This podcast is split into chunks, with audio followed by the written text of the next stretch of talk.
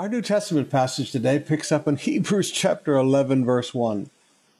And I know Sister Bevers are going to go long on Ezekiel. So what do I do with the famous passage of faith?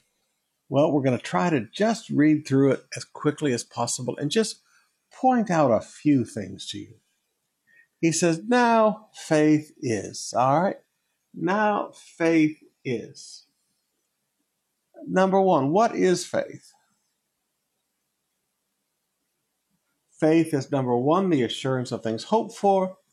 Number two, the conviction of things not yet seen. Now, the beautiful little truth here is that this Greek word for conviction here literally is, it's only been found one time in ancient Greek. It's literally the title deed. The title deed. Now, brothers and sisters, when we begin to understand the assurance of things hoped for, the conviction of things not seen, that's what faith is. And for by it, all right, what does faith do?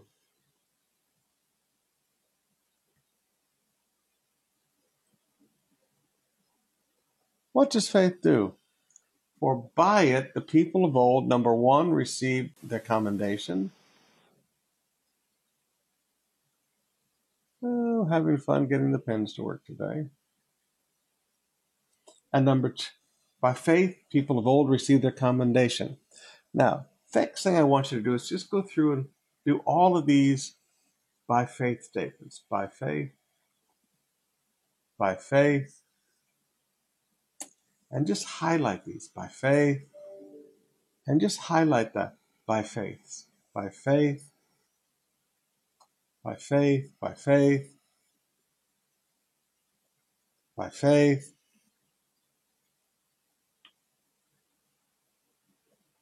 All right. Now, let's just begin to break this down a little bit. These are the accomplishments of faith.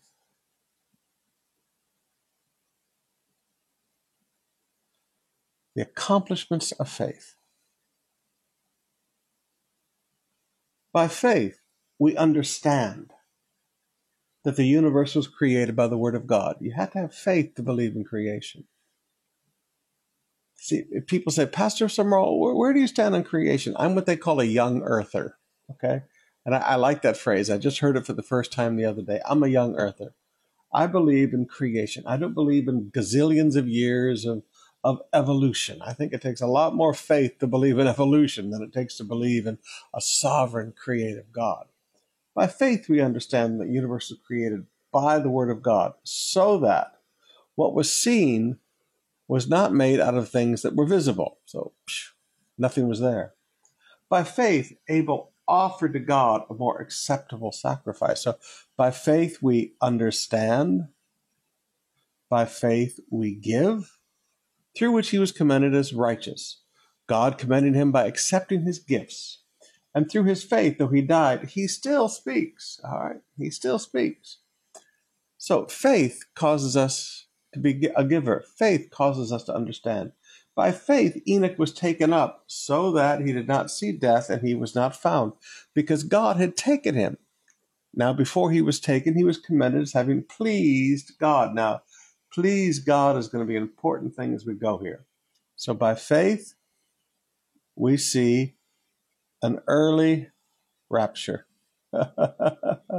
and really, that's kind of what it is. I mean, he was taken up. He never died. Without faith, it is impossible to please him. Now, there's a revelation that you need to get. Now, again, notice pleased and pleased. For whoever would draw near to God must believe that he exists and that he rewards those who seek him. I call this the definition of faith. It has two parts. Believe that God exists, and number two, believe in the character of God, that he's a rewarder. By faith, being warned by God concerning events as yet unseen, in reverent fear constructed an ark for the saving of his household, and by this he condemned the world and became an heir of righteousness that comes by faith. All right, so by faith, he obeyed. By faith, Abraham obeyed. So here we see another obeyed. when he was called to go out to a place that he was to receive as an inheritance. He went out not knowing where he was going. It's one thing to know where you're going and obey. It's another thing to not know where you're going and obey. By faith, he went to live in the land of promise as in a foreign land, living in tents with Isaac and Jacob, heirs with him in the same promise. So again, by faith, he obeyed. Even though he was in a temporary situation. For he was looking forward to a city that had foundations, whose designers and builder is God. Motivation for obedience. You're looking forward to something. God has given you a revelation of something that you know is there. By faith, Sarah herself received power to conceive, even when she was past age, since she considered him faithful who had promised. Now, wow. So by faith, we have a child. But now notice, she considered him faithful who promised. Now here's a big key of faith. Don't have faith in your faith. Have faith in the one who is faithful who promised. You just got to get a hold of that. There are times when we are faithless, and he is still faithful, as the scripture says. Therefore, from one man, and him as good as dead, were born descendants as many as the stars of the heaven, and as many as the innumerable grains of the sand by the seashore. All right, so by faith they received the promise. This is the accomplishments of faith. But now, these all died in faith. So you can die in faith. We don't like to think about that, but we can die in faith. Not having received the things promised, but having seen them and greeted them from afar, and having acknowledged that they were strangers and exiles in the world. Some people die in faith, never receiving the promise, but they've seen it, and they've greeted it from afar, and they acknowledge who they are in relation to that promise. Now again, here's people who died in faith, looking forward to the promise, but not having received it. See, sometimes we think that faith means we always receive. Sometimes we die in faith. For people who speak thus make it clear that they are seeking a homeland. What are you seeking? Seeking where we belong. Now, we haven't flown for a while this year, but it is not unusual when I'm flying. As we come home and we land in Benaiah, it is not uncommon that people begin to clap as we land on the thing. And they're not clapping for the pilot's great landing. They're clapping to be home. And if you talk to those people, you know, sometimes our couple buying in America and Canada and Australia and stuff, they come home and they talk about all this wonderful life. It is so wonderful. But there's no place like home. For people who speak thus make it clear what they're looking for. They're looking for where they belong. They're looking for their homeland. And beloved, please, we don't belong here. This is not our home. We sing the song, this world is not our home. Our home is heaven. People of faith. People of faith acknowledge that we're strangers and exiles here. This is how people of faith talk. How do these people speak thus? Okay, this is what they're talking like. All right, we're strangers and aliens here because this is not our home. And then he continues, if they had been thinking of the land from which they had gone out, they would have opportunity to return. Now, folks, scary. This is a scary thought. Your thoughts determine your future. I've watched many people, all they think about is their past. And that creates an opportunity to return to their past. I see men and women looking up their old boyfriends or girlfriends from college on Facebook. And all of a sudden, they see them in the shopping mall. And they go, wow, what a coincidence. Not a coincidence at all. Spiritually, you created the opportunity by your thoughts. If you've been thinking from what you used to have that God brought you out of, you'll have an opportunity to return. That will create a temptation within you. Please, focus on where God has taken you, not where you've come from. But as it is, they desire. Here's the reality here. So notice we have seeking and we have desire. I keep erasing rather than writing.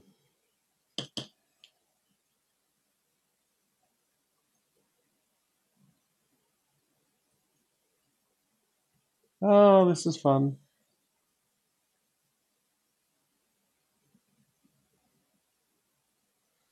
We have seeking and we have desire. But as it is, they desire a better country. That is a heavenly one. This is our homeland. This is our homeland. Therefore, and here's the big truth. Therefore, God is not ashamed to be called their God, for he has prepared for them a city. Oh, beloved, this world is not our home. God has prepared a place for us for eternity. And when you and I seek that place, recognizing we're just passing through this world, when you and I have a desire for that place, knowing that we're just passing through this world, God is not ashamed to be called our God, because we value what he has provided for us. All right, I'm going to stop there, give Sister Bev plenty of time. Let's open up our hearts again in praise and worship.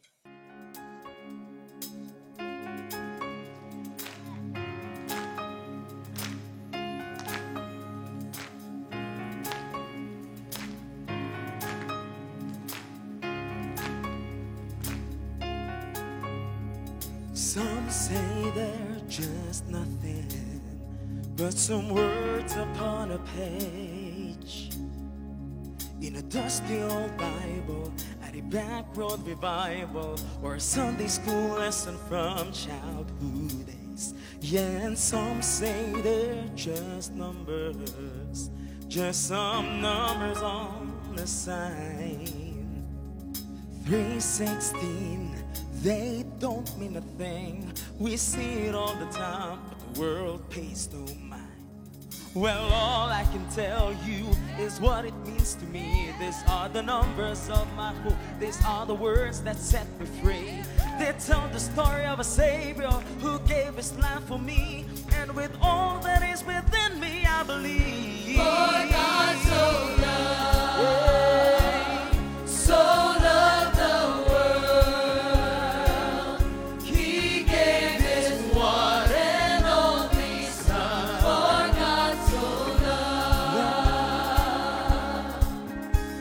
My mom is a preacher and my daddy loves the Lord. Told me Jesus wants to reach you as they showed me from God's word. Then I had a revelation.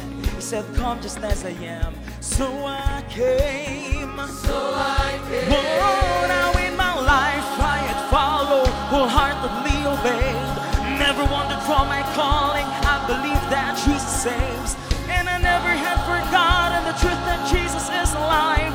From the day I met the Savior of my life, for God so loved, oh, so loved the world, yeah. He gave His one and only Son, for God so loved, yeah. All who believe,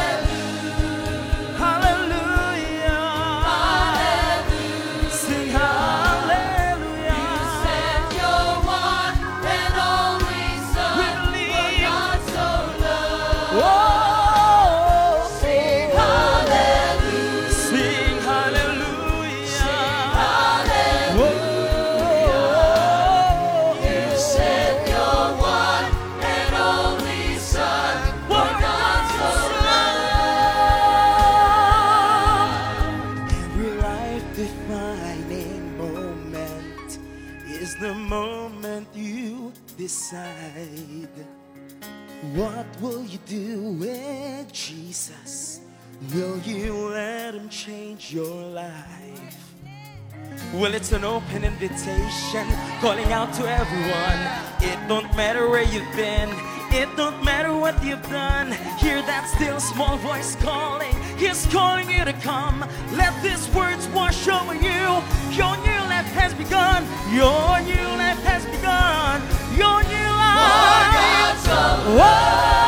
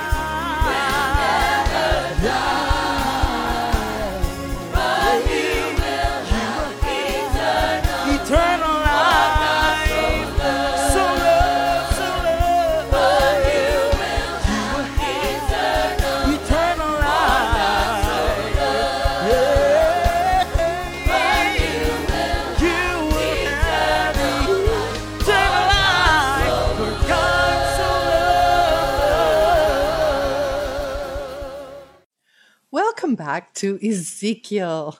Are you enjoying going through the book of Ezekiel? I am.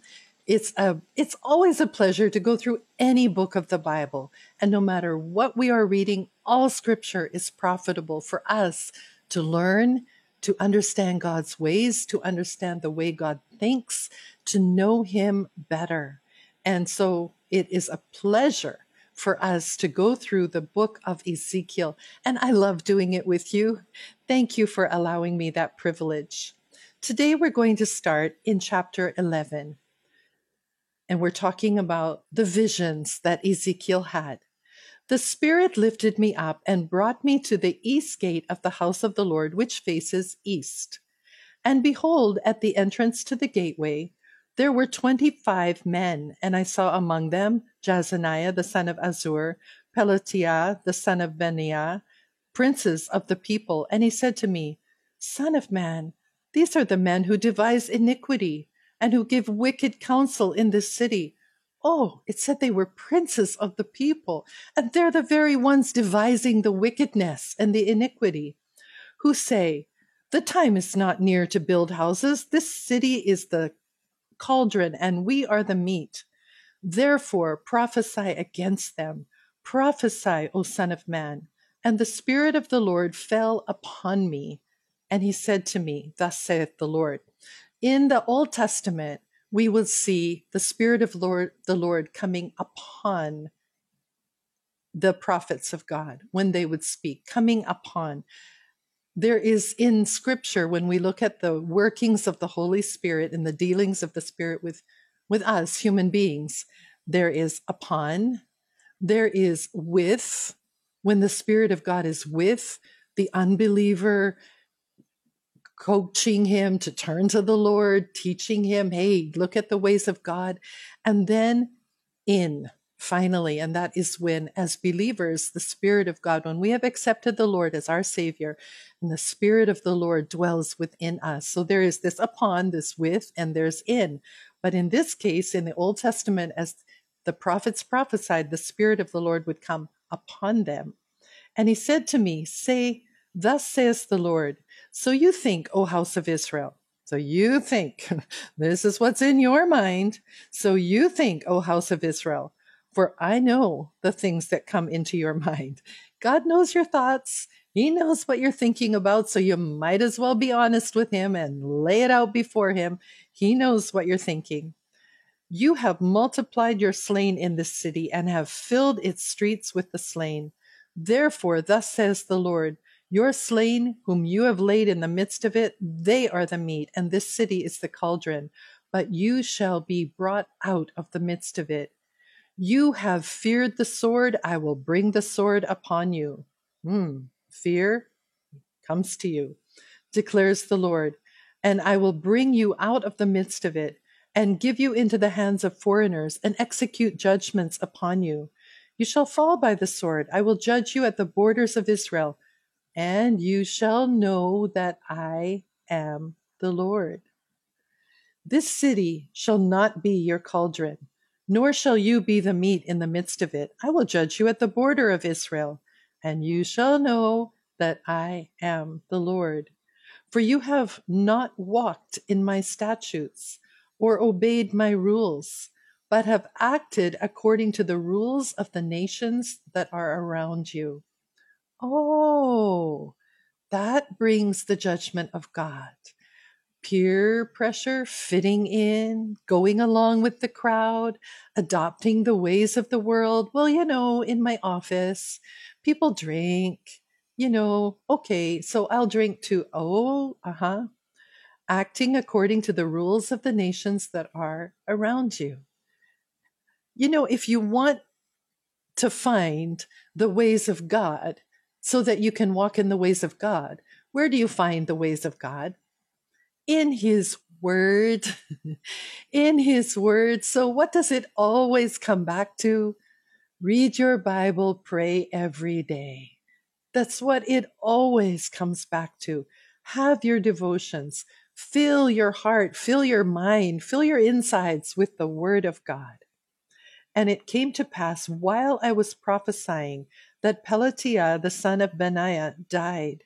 Then I fell down on my face and cried out with a loud voice and said, Ah, Lord God, will you make a full end to the remnant of Israel? And the word of the Lord came to me, Son of man, your brothers, even your brothers, your kinsmen, the whole house of Israel, all of them are those of whom the inhabitants of Jerusalem have said, Go far from the Lord. To us this land is given for a possession. Therefore say, Thus saith the Lord God, though I removed them far off among the nations, and though I scattered them among the countries, yet I have been a sanctuary to them.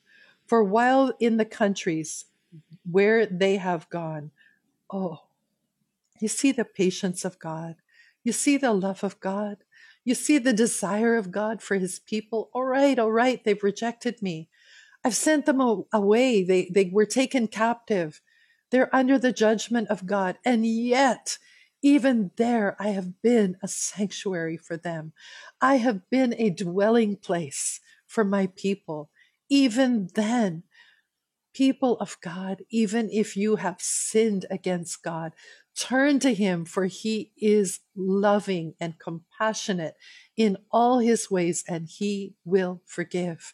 Even when you are there, far from him, yet he longs to be your dwelling place, and he will be that for you. Therefore, say, Thus says the Lord God, I will gather you from the peoples and assemble you out of the countries where you have been scattered. I will give you the land of Israel. Okay, we have definitely seen that happen, haven't we? And when they come there, they will remove from it all detestable things and all its abominations. Now look at these next few verses. It is describing something very New Testament. And I will give them one heart and a new spirit. This is talking about a born-again experience. I will give them a new spirit, and I will put within them. I will remove the heart of stone from their flesh and give them a heart of flesh, soft heart towards God. He will do that for you, that they may walk in my statutes and keep my rules and obey them. And they shall be my people, and I will be their God. But as for those whose heart goes after their detestable things and their abominations, I will bring their deeds upon their own heads, declares the Lord God. Isn't that a description of salvation and what happens to us when we are saved? And yet, for those who are persistent in rejecting God, yes, their own deeds will come upon their own heads. Verse 22, Then the cherubim lifted up their wings with the wheels beside them, and the glory of the God of Israel was over them. And the glory of the Lord went up from the midst of the city and stood on the mountain that is to the east of the city. And the Spirit lifted me up and brought me in the vision by the Spirit of God into Chaldea to the exiles. Then the vision that I had seen went up from me, and I told the exiles all the things that the Lord had shown me. Now I've been telling you, we've been observing a journey. The abominations that were right there in the very house of God, prostitution, murder, idol worship, sun worship, men turning their backs on God and turning their faces to worship the sun. These abominations, God said, I'm being driven from my sanctuary. And yet God's so patient. His desire is to be with his people. So the glory of God lifted up from the Ark of the Covenant, between those wings of the cherubim, lifted up, went to the doorway. And what happened when the glory of God went to the doorway? The whole courtyard was filled with radiance, the radiant beauty of the presence of God, the manifest presence of God, the beauty of it, the glory of it. And nobody noticed. Nobody said, Lord, where are you going? Come back. Nobody said anything because their eyes were not looking there. I lift up my eyes and I looked and I saw. Where are you looking? That's what you will see. And the glory of God gradually rose up and went to the gate. Hey, anybody notice? Nobody noticed. Nobody called out after him. And the glory of the Lord now has risen up and gone to the east side of the city, to the mountain that is on the east side of the city. Such a gradual journey. And every step of the way, we see the patience of God, God's desire to be with his own people. He didn't want to leave them, but he cannot share his glory with another, and he cannot dwell in the midst of abominable sin. He can't be there. And so that's it. The glory of the Lord was up and gone out through the east. And the people didn't even notice that he was gone. Wow. How awful if the God of glory left our lives and we didn't even notice. We didn't even say, Lord, there's something really different about my life now. I don't feel you anymore. They didn't even notice. But you know what? One day in the book of Ezekiel, later on in the book of Ezekiel in chapter 43, in verse 2, it says, the glory of the God of Israel coming from the east. His voice was like the roar of rushing water, and the land was radiant with his glory. The land. One day, the glory of the Lord would come back. And this is, of course, Ezekiel is prophesying about the future. And by the time we get to chapter 43, we are really talking about future events from the prophet Ezekiel. And he sees the glory of God, the manifest presence of God, coming back through the eastern gate, making that journey back to the temple of God. In chapter 43, verse 4, the glory of the Lord entered the temple through the east gate. The glory of God coming back. And what happened to the earth, the land, as the glory of God passed over the land? What happened to it? It was radiant. The land itself was radiant with the glory of God. Wow.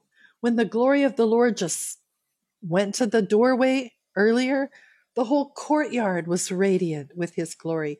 Now we see the glory of God coming back, passing over the earth, the land. Why do I keep emphasizing that? Because it's important, because it's marvelous. When the glory of the Lord passed over the earth, it became radiant when it was there, wherever the glory of God is, the manifest presence of God, there's radiance, radiant beauty, glorious beauty. And let me ask you this question. What are human beings made out of?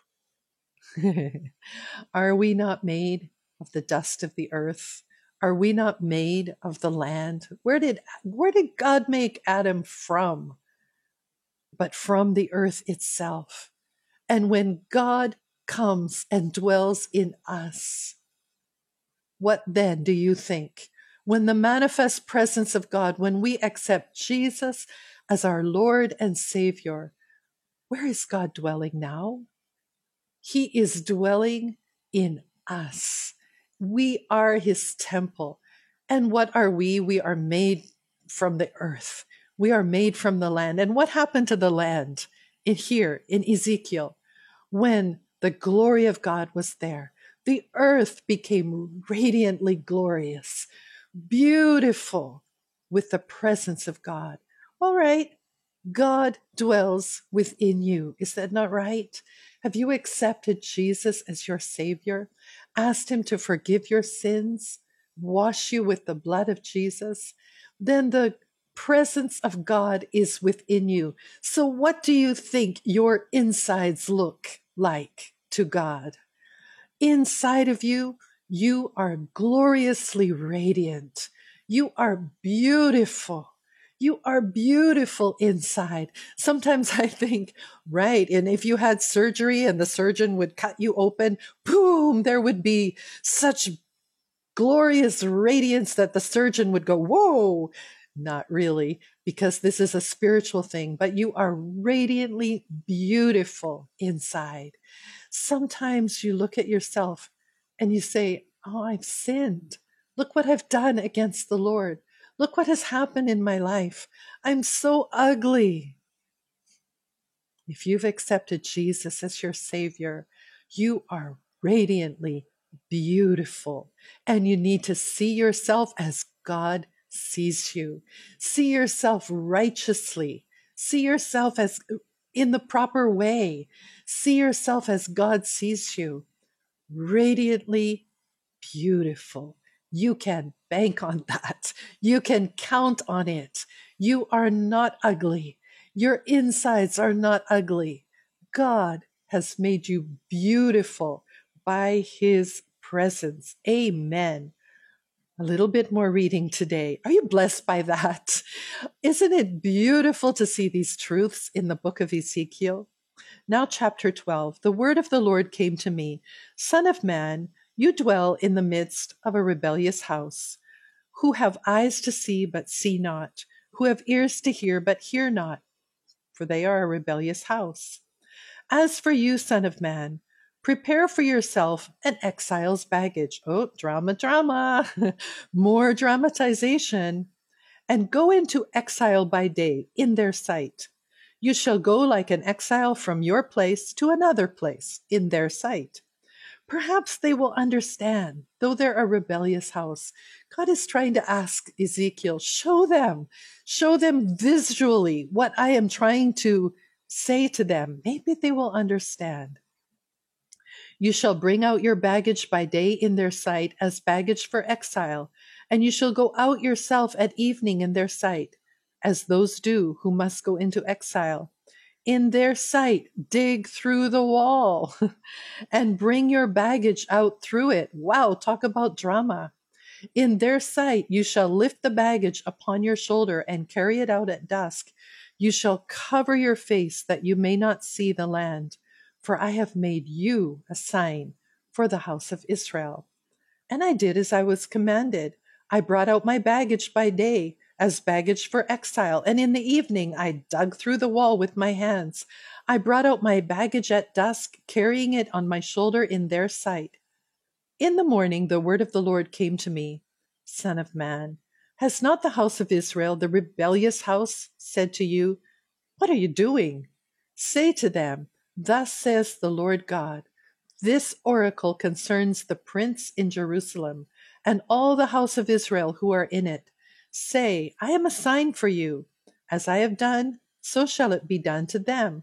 They shall go into exile, into captivity, and the prince who is among them shall lift his baggage upon his shoulder at dusk, and shall go out.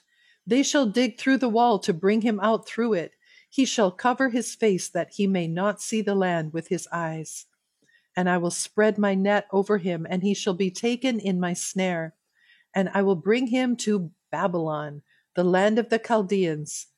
Yet he shall not see it, and he shall die there.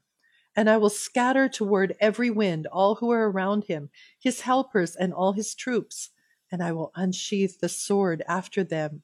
And they shall know that I am the Lord, when I disperse them among the nations and scatter them among the countries. But I will let a few of them escape from the sword, from famine, and from pestilence, that they may declare all their abominations among the nations where they go, and may know that I am the Lord. And the word of the Lord came to me, Son of man, eat your bread with quaking, and drink water with trembling and with anxiety, and say to the people of the land, Thus says the Lord God concerning the inhabitants of Jerusalem in the land of Israel. Here's another drama. Over and over again, God is making an illustrated sermon for the people, that they might understand what he's trying to say to them. Say, they shall eat their bread with anxiety and drink water in dismay. In this way her land will be stripped of all it contains, on account of the violence of all those who dwell in it. And the inhabited cities shall be laid waste, and the land shall become a desolation. And you shall know that I am the Lord. Remember back at the beginning of the book of Ezekiel, I told you you're going to see that phrase over and over and over again. And this is only Friday night and Friday morning, I should say. And you have seen this how many times already? Then you shall know that I am the Lord. And the word of the Lord came to me, Son of man, what is this proverb that you have about the land of Israel, saying, The days grow long and every vision comes to nothing? Tell them, therefore, thus says the Lord God, I will put an end to this proverb, and they shall no more use it as a proverb to Israel. So this is not a proverb as in from the book of Proverbs. It's a saying that the people had developed. But say to them, the days are near and the fulfillment of every vision. For there shall be no more any false vision or flattering divination within the house of Israel. For I am the Lord, I will speak the word that I will speak, and it will be performed. Oh, that's a good thing for us to remember. He will speak the word that he will speak, and it will be performed. Has he spoken healing in your life? It will be performed. Amen. Has he spoken salvation for your loved ones? Believe it. Amen. It will not delay, it will no longer be delayed, but in your days, O rebellious house, I will speak the word and perform it, declares the Lord. And the word of the Lord came to me, Son of man, behold, they of the house of Israel say, the vision that he sees is for many days from now, and he prophesies times far off. Therefore say to them, Thus says the Lord God, none of my words will be delayed any longer, but the word that I speak will be performed, declares the Lord God. Many, many beautiful truths we have seen today. Reach out to God. Live for God. Read his word. Ask God to open his word to you so that you might understand and live it. Amen. And remember what we have learned about the patience of God. He wants to dwell with you. And when you have accepted Jesus as your Savior, he does dwell within you, and you have become radiantly beautiful, gloriously beautiful, because of the presence of the Lord, because of the forgiveness of the Lord, because God himself is dwelling in you. What a beautiful, beautiful truth.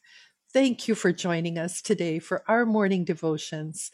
Tonight, it's Friday, so it's Friday service. It's not at 7 p.m. We do have a service at 6:30, a prayer and worship service at the COP Auditorium. Our service will be live stream from there. So if you're not able or allowed to join us yet, please do join us online for our 6:30 prayer and worship service. God bless you.